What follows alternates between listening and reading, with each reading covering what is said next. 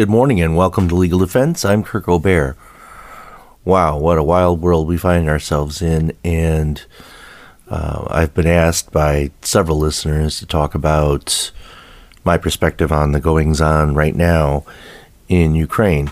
And um, has partly to do with the fact that uh, most of you know I was an operations law officer when I was in the United States Air Force in the in the Judge Advocate General's department, and uh, it was my job to have a thorough understanding of international law, the law of armed conflict, the law of war, um, and basically how um, to work in legal aspects of both restraint and proportionality as it relates to um, field operations. And this is a very, very interesting situation because we find ourselves in a situation where, once again, like many times in the history of armed conflict itself, uh,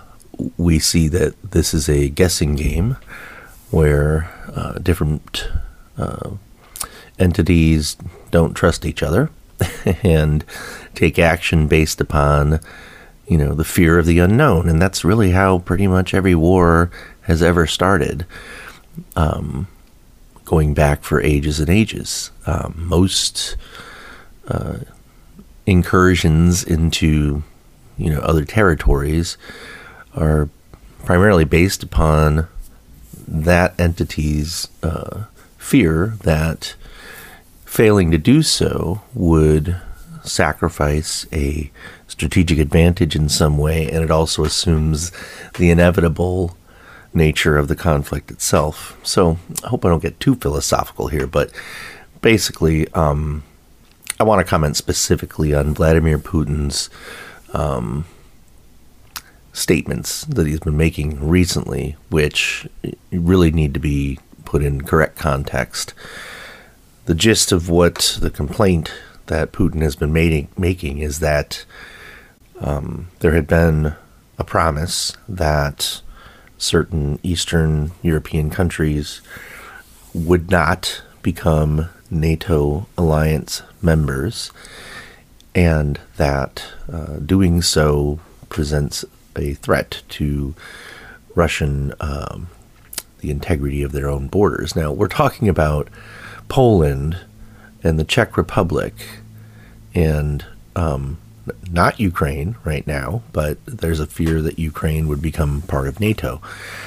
But let's clarify there's never been any such promise, and to say so suggests that, you know, perhaps the United States or other powers that be have the ability to override the um, sovereign choices that any individual nation in Europe might make on their own. It kind of ignores the fact that if Poland wishes to be a NATO country, it's a decision that Poland makes, not the United States. And it's not a game of chess where it's a one up if uh, somehow NATO lures these countries into that alliance.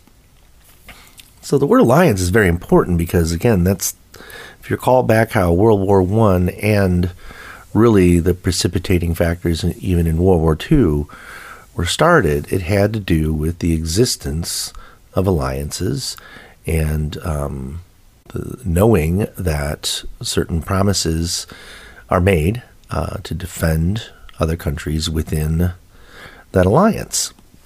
Now, in World War One, it was a bit more confusing because some of those alliances were based on a handshake or were entered into in bad faith to begin with, but also were not publicly documented. Um, so that adds many more layers to the confusion. But what we're talking about here is this really untrue allegation that there had been some sort of representation where and how who knows what he's referencing, but there's nothing publicly on the record that says that the United States or England or France or anybody said uh, hey, we'll make sure that Poland and the Czech Republic don't become NATO nations. Um, never happened.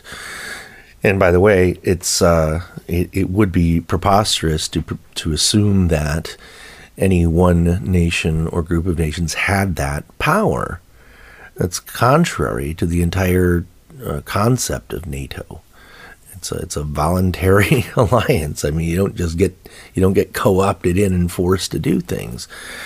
But you know, this is sort of the propaganda that Putin is throwing out there as if to justify any and all action that the underlying principle here, and it just goes back to a centuries old dispute. And, uh, you know, don't forget, Russia is currently, you know, occupying a foreign territory by having uh, invaded the, the Crimean region of, you know, Ukraine.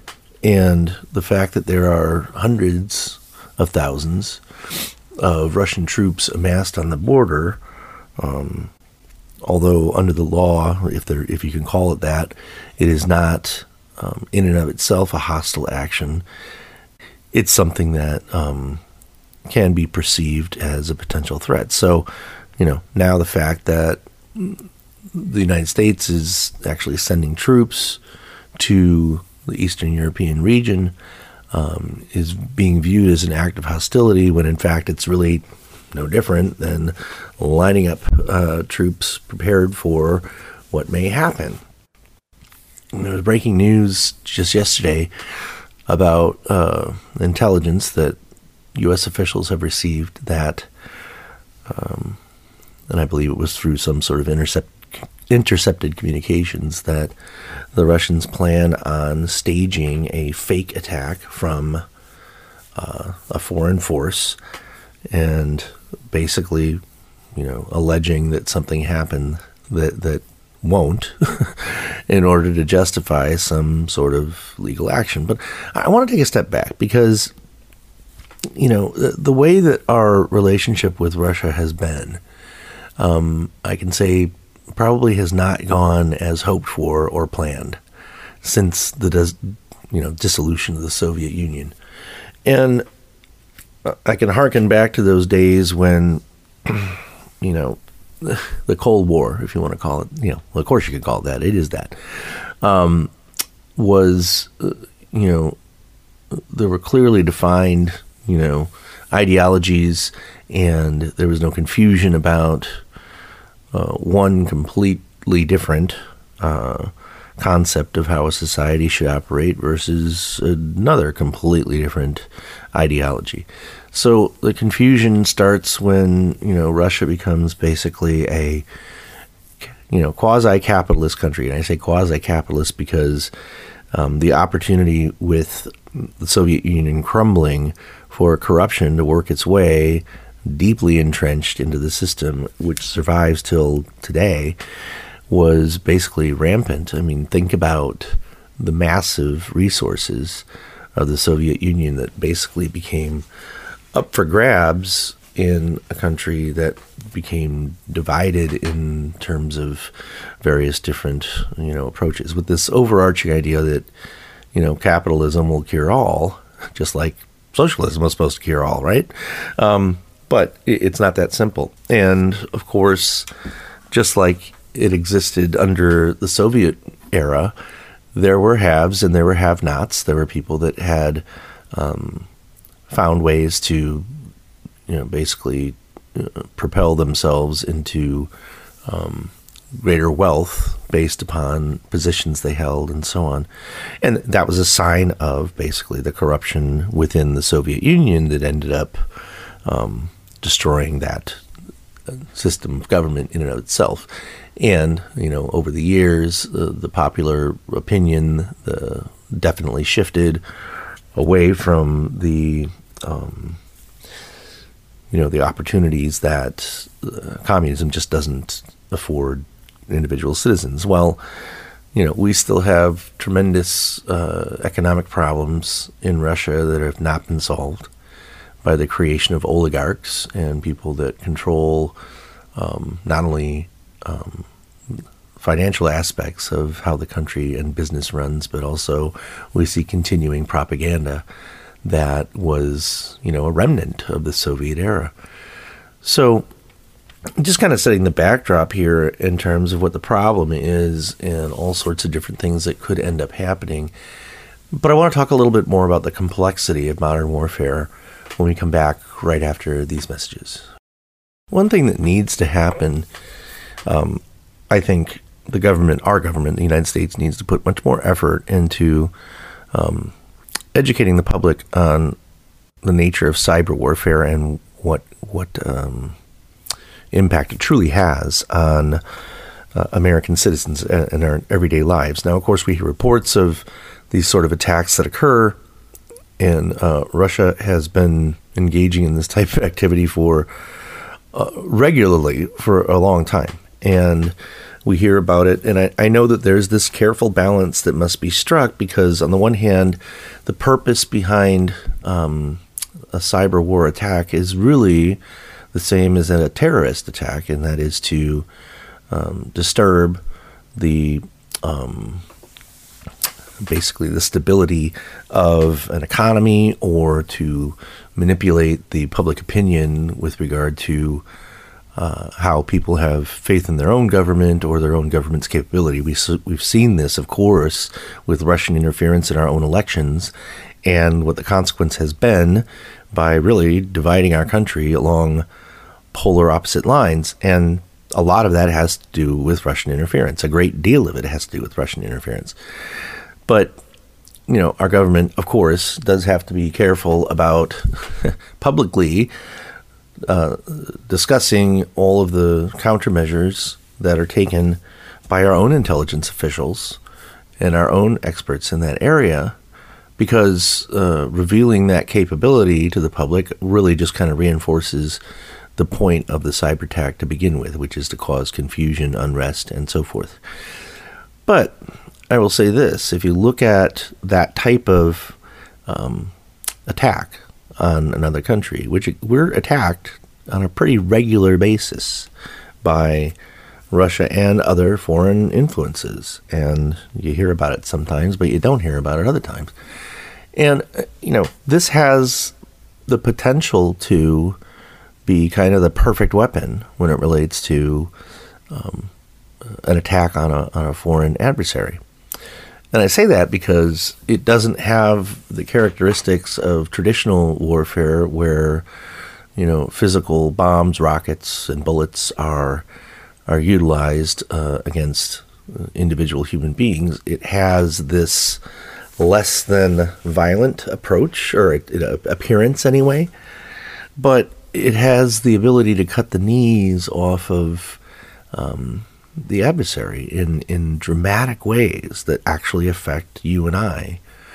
And the capability that has been, there's been a lot of emphasis and a lot of, um, you know, research investigation. We spend lots and lots of taxpayer dollars um, building this level of both uh, defense and, you know, uh, offense when it relates to this particular area, but it, it hasn't happened on a, a, large enough scale where you would, you know, it actually would completely disable a country from engaging in any of its normal activities. But that is ultimately the capability of, you know, a widespread cyber attack on the infrastructure of another country.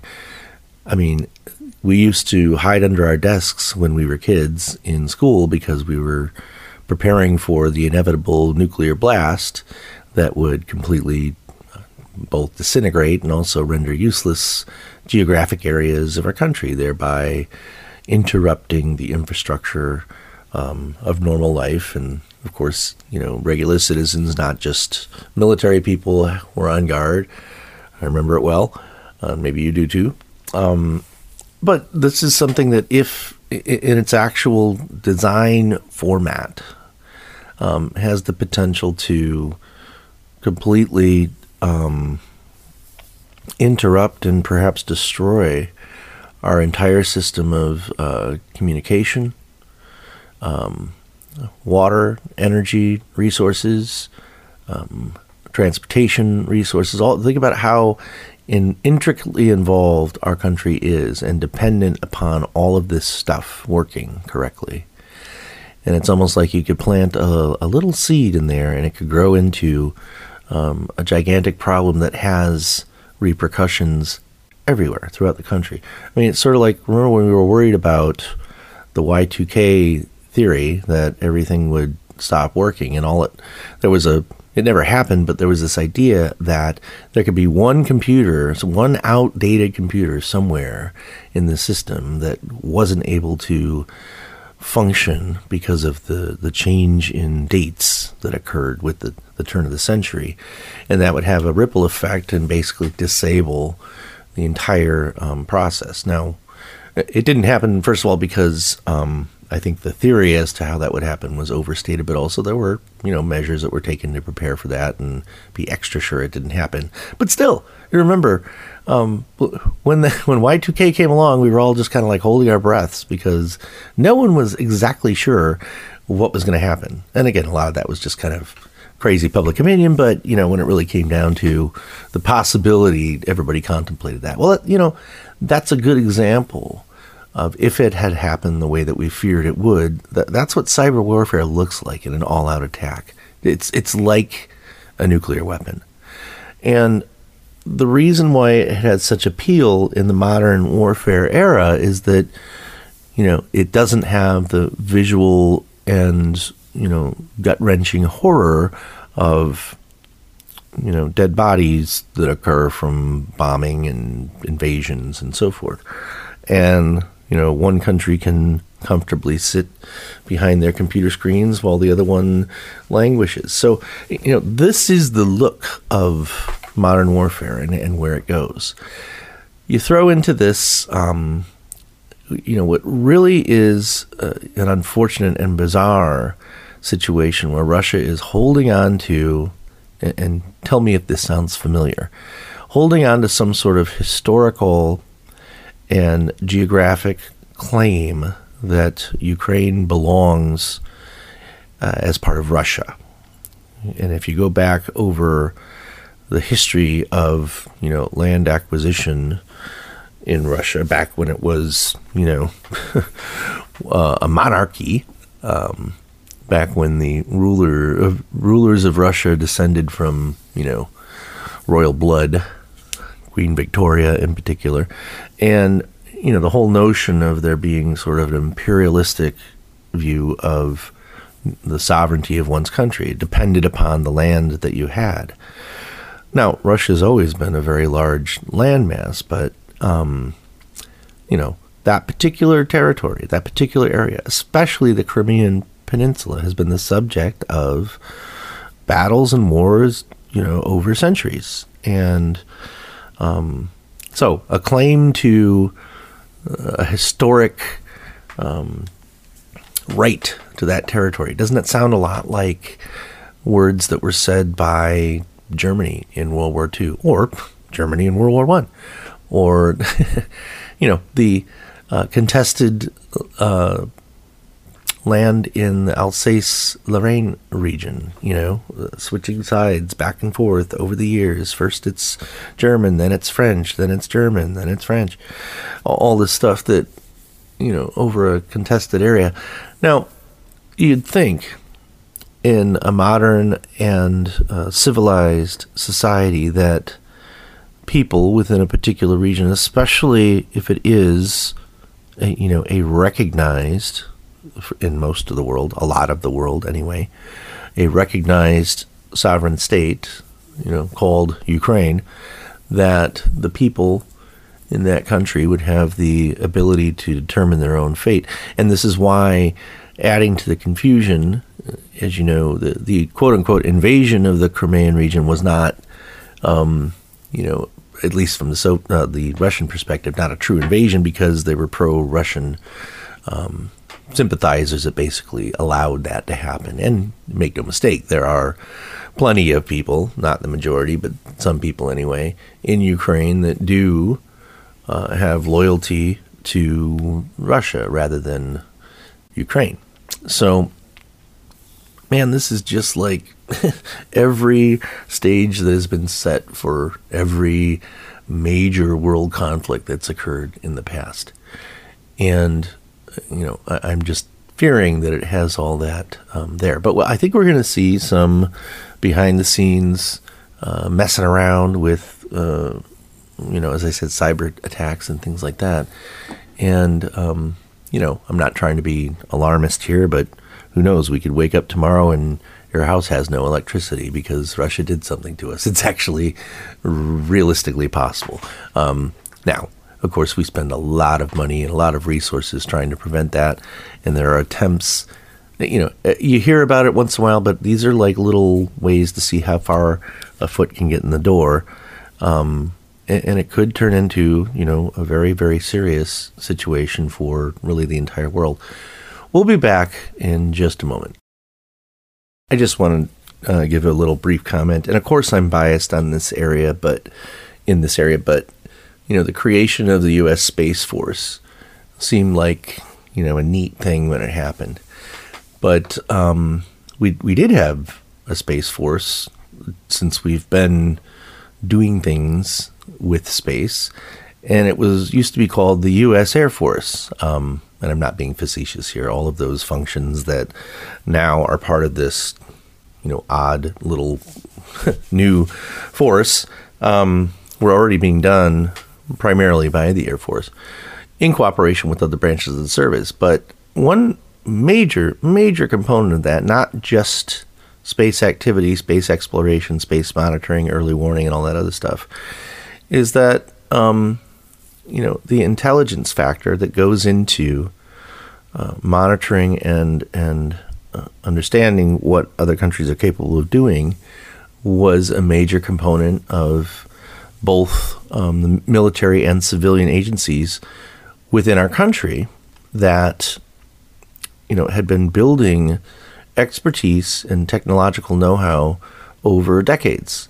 And to make a splashy announcement that oh now we're going to have a space force uh, you know a lot of the insiders know that this this kind of created this odd disruption and in many ways there are those that say it makes no difference it's just slightly different with a different kind of name and that's fine i get it but you know there's a lot that goes into um, intelligence counterintelligence and everything else that um, I, I think we're going to be dealing with um, fairly soon here. Now, hopefully, hopefully, the way that this all goes is that it's some saber rattling. There's some uh, compromise. There's some, uh, you know, restraint shown.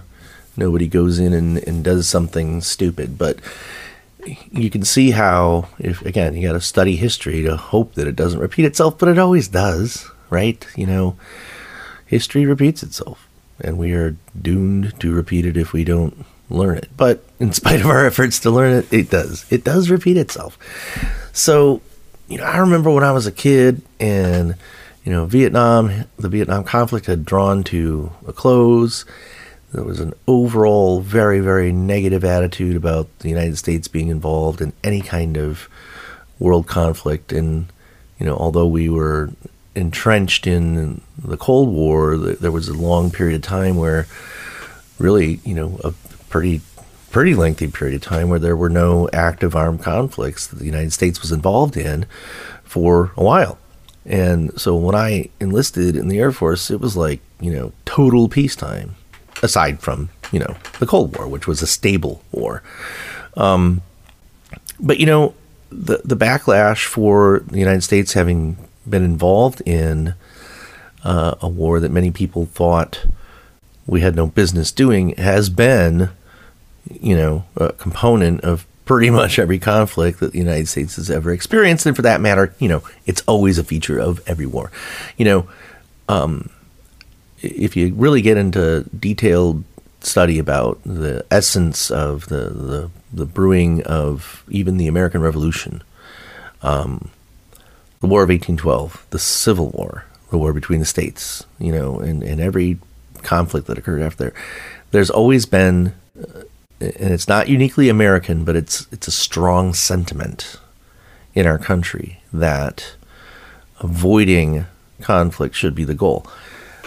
And it's a good goal because once you start something, it's very hard to finish it. Remember, people thought that World War One would be a war that would last, you know, on all sides. They thought it was a war that would last a month or two, and that was a terrible miscalculation because it went on for years and years and years of stalemate, and you know all the stories of trench warfare and and uh, no man's land being, uh, you know, there being um, gains and losses in the measured by 50 yards, and the tremendous loss of life that occurred over a 50 yard plot of land that maybe won on one day and then lost the next day, and many, many people die as a result of that.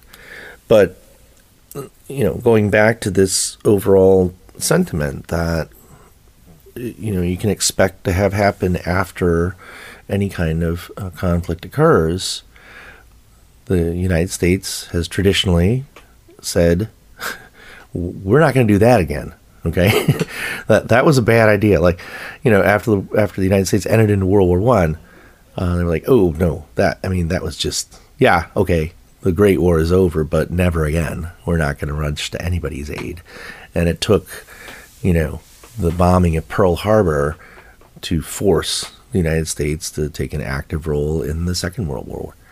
So, again, I, I, don't know if this is going to turn into something like that, but it has the makings of it, and it's just interesting to talk about the fact that when drawing a line in the sand and a lot of tough talk on both sides, you know, what about the people of Ukraine? I mean, you know, that that president who's there trying to assure his own people that hey, you know, I know it feels like we're the tennis ball in the middle of this tennis match in the world and we're getting knocked around back and forth, but really, stay calm. Nothing to see here.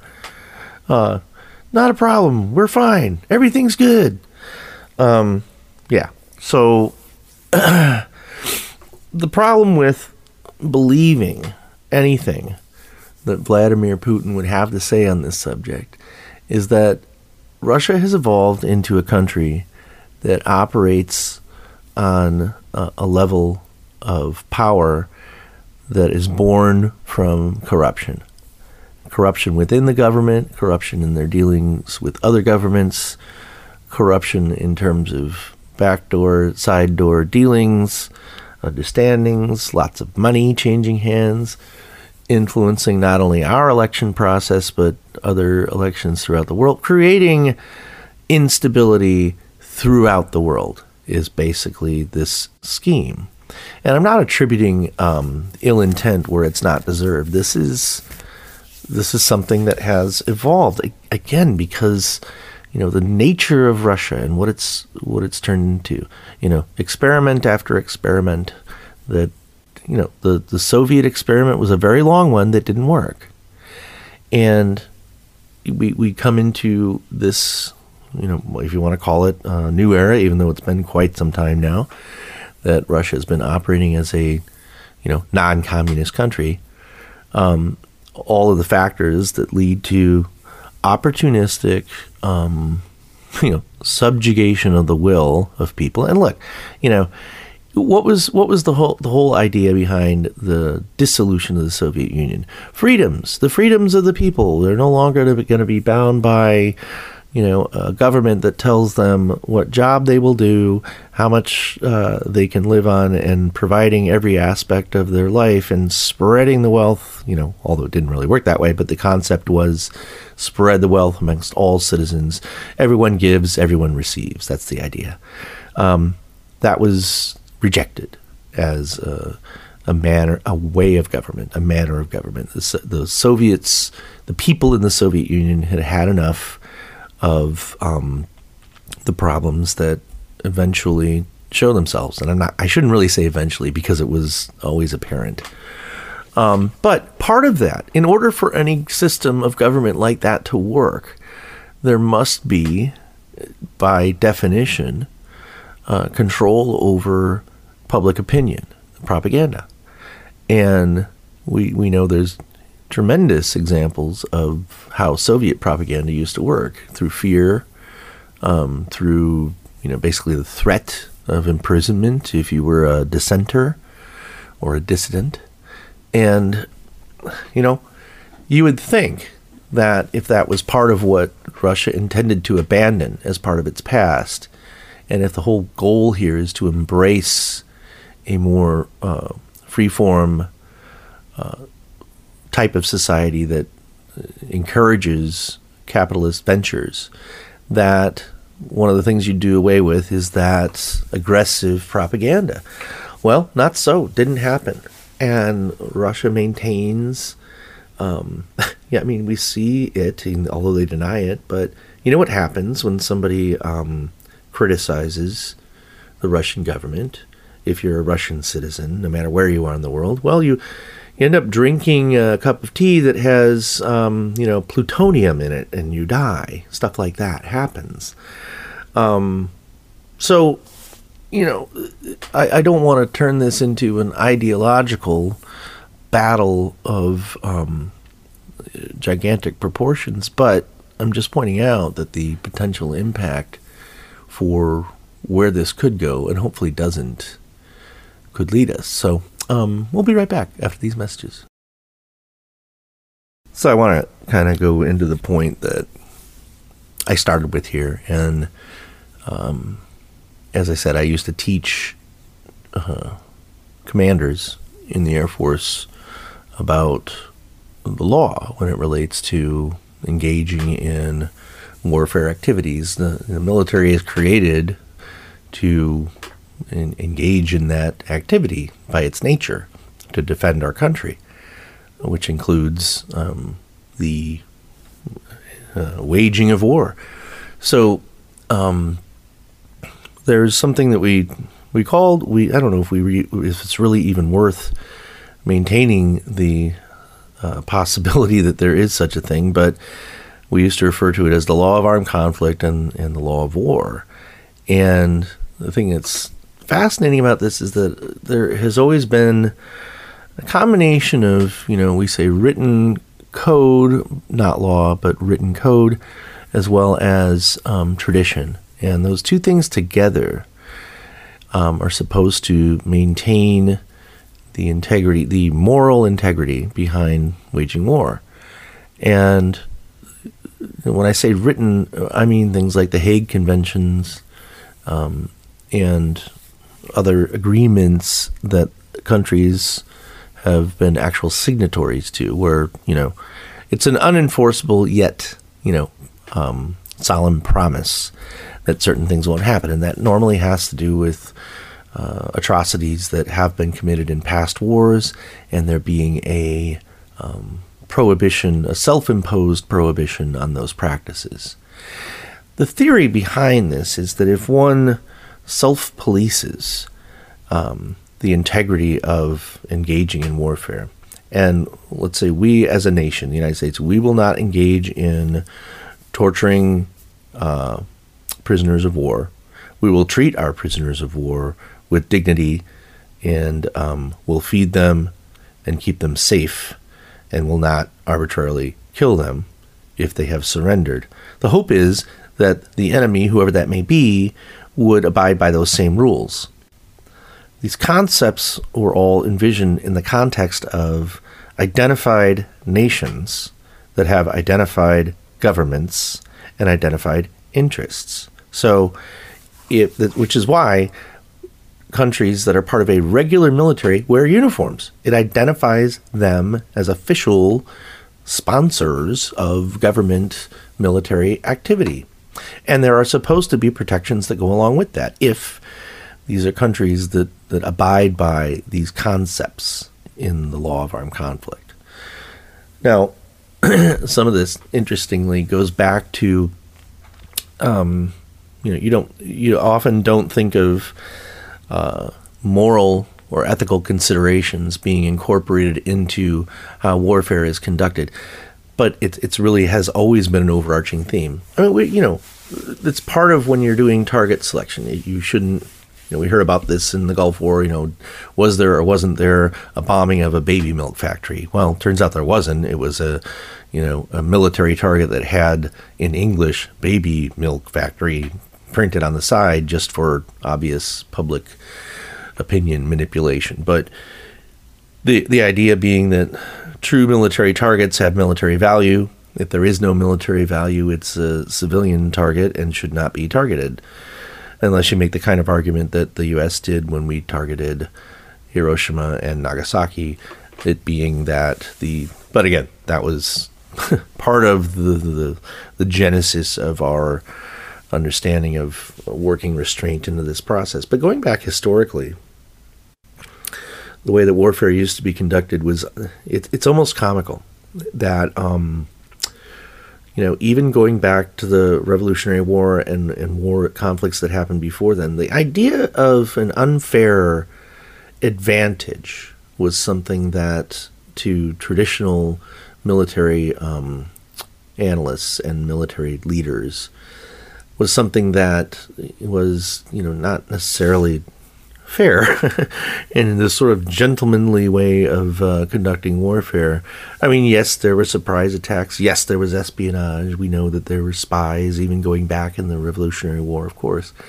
But the overall concept that uh, to do something too sneaky, you know, might might interrupt the integrity of that nation standing. Now, the revolution's a little bit different, but I think the best example I can give is that World War One began with um, right at the time when there was a lot of techno- technological advancement that was present that had not been present before, including the efficient use of machine guns. I mean, there had been machine guns in the past, even in the Civil War. There were, you know, remember Gatling guns, but you know, the the use of efficient machine guns that could be carried by, you know, normal troops, combined with this was an era where flight was new. Flying planes was a new, relatively new phenomenon.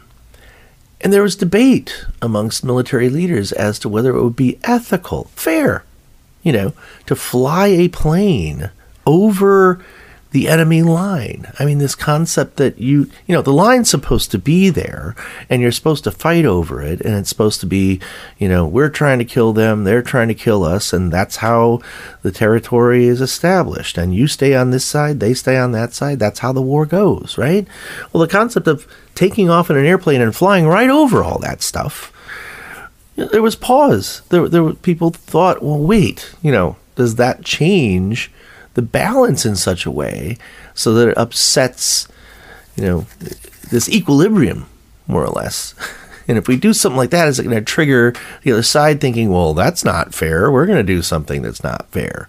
Um, well, you know, so that's how we see the use of chemical weapons coming into play. Um, and, and as warfare has evolved, technology becomes something that, as we make those advancements, the the self restraint behind whether it's uh, morally or ethically proper to do so um, changes. So, I mean, uh, that's why I say I'm not sure if there really is any such thing as the law of armed conflict anymore. Also, just showing my age here, but going back to when I um, used to be an instructor in this area, it was a different world in the sense that uh, there had been very few examples of having to identify the enemy as a, a non sovereign country. Uh, and what I'm talking about here is, is terrorism from uh, either a state sponsored or non state, in many cases, non state sponsored terrorist group. So let's let's use Al Qaeda or ISIS as an example. That's not a country, and they don't wear uniforms, and they don't abide by any rules. So you know the whole premise of keeping nations at peace, or at least uh, a road towards de escalation, doesn't apply at all in that context because the distinction between combatants and non combatants is gone um, in that scenario. Well, likewise, cyber attacks, cyber warfare is something that is indiscriminate. Well, it's discriminate, but it targets civilians. It does, and that's that's the whole point. So one has to wonder if you know we've gone into an era where those things just don't matter. Now, the the theory behind restraint, and it's even you can even find reference to it in the Art of War by Sun Tzu. Um, the ability to bend rather than be rigid provides strength. And it's it's not just Sun Tzu, but it's also really just a philosophical way of, of dealing with uh, um, the ability to react in such a way that you have uh, you can absorb and deal with the situation that's presented to you rather than having a firm plan. So one of the main reasons that um, Germany failed to advance as they thought they would was because they in World War One is that they stuck to a day by day plan, and they intended to be occupying Paris by day 46 or whatever it was in the plan. So that's an example of rigidity that doesn't, uh, when it goes awry, you know, the flexibility isn't there. But, you know, it's still a concept that um, having, depending on how hard the line in the sand is and whether there are opportunities to uh, negotiate whether economic sanctions really work or not, especially in this context, is up for grabs. I'm not convinced they do. But boy, I mean, hopefully this all just kind of fizzles. But here we are on the precipice of something that could be, you know, a very challenging era yet to come. One thing that Putin's right about is that if he raises the ire of, you know, a, a coalition or a, an alliance, yes, the nature of alliances is that we defend each other. And he's worried about that. And he should be. Because that's what's supposed to prevent him from doing what he's doing. Anyway, that's all the time we have for this week. Uh, stay tuned. We'll see what happens and hopefully have an update on this and other legal stuff next week, right here on 1330 and 101.5 WHBL. This is Legal Defense with Kirk and John. Have a great weekend.